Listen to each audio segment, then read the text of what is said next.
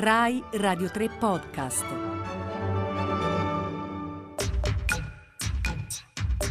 Venti piccoli mondi.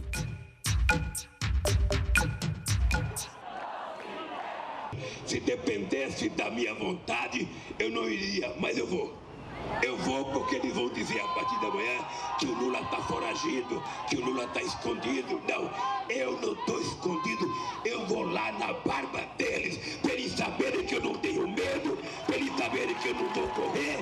para eles saberem que eu vou provar a minha inocência.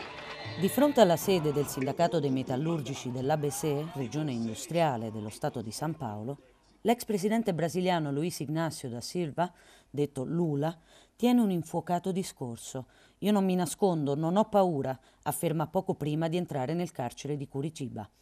Per l'uomo che ha ridotto la povertà e fatto crescere la classe media, che ha cominciato a lavorare a 8 anni e a 17 ha perso il mignolo sinistro nella fabbrica dove era impiegato, per il sindacalista, per il prigioniero politico durante la dittatura militare e per il presidente in epoca democratica, comincia così, nell'aprile del 2018, la detenzione.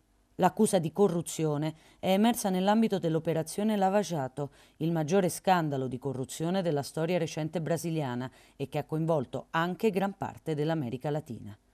Quando si consegna alle autorità, l'ex presidente è il favorito per le elezioni del successivo ottobre, vinte poi da Jair Bolsonaro.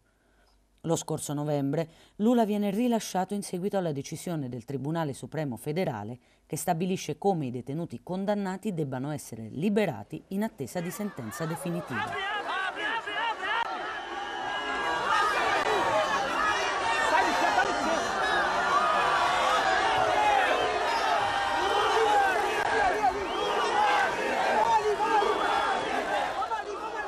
Durante la sua detenzione, il paese assiste all'incapacità della tradizionale opposizione di organizzarsi, all'uccisione dell'attivista Mariel Franco, all'aumento degli omicidi già frequenti da parte della polizia, alla sempre maggiore deforestazione dell'Amazzonia e a un altro scandalo che coinvolge politici e magistrati. L'edizione brasiliana del quotidiano The Intercept pubblica infatti una lunga inchiesta riportando i messaggi di chat private tra il giudice Sergio Moro, a capo dell'operazione Lavasciato, e i procuratori del caso, rivelando la violazione del principio di imparzialità del giudice stabilito dalla Costituzione. Sergio Moro intanto è diventato ministro di giustizia, nominato da Jair Bolsonaro poco dopo l'assunzione della presidenza. Lula, da parte sua, una volta uscito dal carcere di Curitiba, dichiara che non si candiderà alle presidenziali del 2022. In questo scenario arriva la pandemia. Il Brasile, grande più dell'Europa e con vaste aree rurali, viene abbandonato dal suo presidente. Bolsonaro rifiuta la realtà del virus, caccia il ministro della salute e litiga anche con il successivo, cambia i vertici della Polizia federale per proteggere i suoi figli, indagati, e rompe con l'antico alleato Sergio Moro, che si dimette da ministro di giustizia forse proprio in vista sia delle elezioni amministrative di ottobre che delle presidenziali.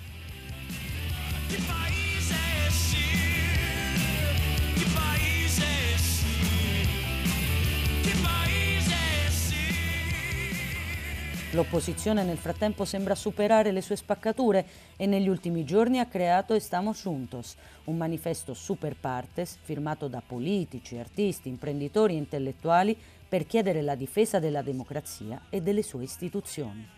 Lula però ha deciso di non sottoscriverlo perché, afferma, non tiene in considerazione i diritti dei lavoratori e alcuni firmatari stanno semplicemente lasciando la barca che affonda. Bolsonaro però sebbene traballante, ha ancora un certo appoggio nel paese. Affonderà davvero?